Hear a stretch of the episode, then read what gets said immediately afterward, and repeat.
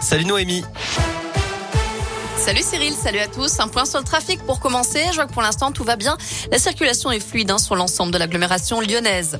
À la une, Lyon, parmi les villes les plus chères de France pour devenir propriétaire. La capitale des Gaules se classe quatrième derrière Paris, Boulogne-Billancourt et Montreuil. L'année dernière, le prix au mètre carré a atteint 5 499 euros. C'est 2,4% de plus sur un an. Le classement a été réalisé par le site de petites annonces immobilières seloger.com.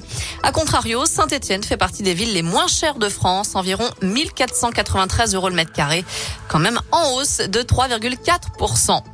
Un guet-apens et des tirs de Kalachnikov en pleine rue. C'est aujourd'hui que débute le procès de l'attaque ratée d'un fourgon blindé à Saint-Chamond. C'était en septembre 2017. Une équipe de huit braqueurs s'en sont pris à des convoyeurs de fonds qui ont réussi à se réfugier près du commissariat de police. Les malfaiteurs, eux, ont ouvert le feu. Un impact de balle a même été retrouvé sur la façade d'une école. Ils ont ensuite pris la fuite. Ils ont été interpellés six mois plus tard à Saint-Etienne, Saint-Chamond et en banlieue lyonnaise avec un arsenal de guerre retrouvé pendant les perquisitions. Ils sont jugés jusqu'à vendredi devant les assises de Lyon. Comme chaque année, le barreau de Lyon se mobilise en soutien aux avocats persécutés dans le monde à l'occasion de la journée de l'avocat en danger. Un rassemblement a débuté ce midi en robe devant le nouveau palais de justice. La manif est notamment dédiée à la situation en Colombie où les avocats sont persécutés. Ce lundi marque aussi l'entrée en vigueur du pass vaccinal. Fini le simple test PCR ou antigénique pour aller au restaurant, au spectacle, au stade ou pour prendre le train. Désormais, il faut un schéma vaccinal complet, sauf pour accéder aux établissements de santé. Ça concerne les plus de 16 ans et puis pour les 12-15 ans, c'est le pass sanitaire qui est toujours en vigueur. Il n'y aura pas de baisse de la fiscalité sur les carburants. Bruno Le Maire a exclu cette solution face à la flambée des prix à la pompe. Ce serait une contradiction avec la volonté d'accélérer la transition écologique, d'après le ministre de l'économie. Aujourd'hui, dans le Rhône, le diesel s'affiche à 1,63€ le litre en moyenne, comptez 1,65€ pour le E10.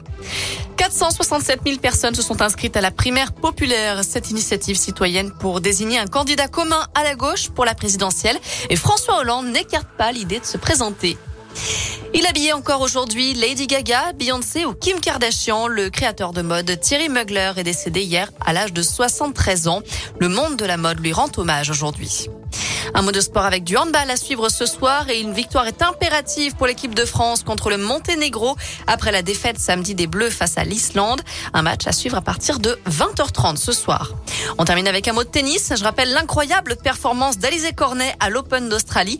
Elle a décroché son ticket pour les quarts de finale. La Française 61e mondiale a sorti en 3-7 l'ex numéro 1 mondiale, la, Roumaine Simona Alep ce matin à Melbourne. Voilà pour l'actu côté météo cet après-midi. On a encore de très belles éclaircies. On en profite. Les températures sont plutôt agréables pour la saison, comprises entre 3 et 6 degrés. Bon après-midi.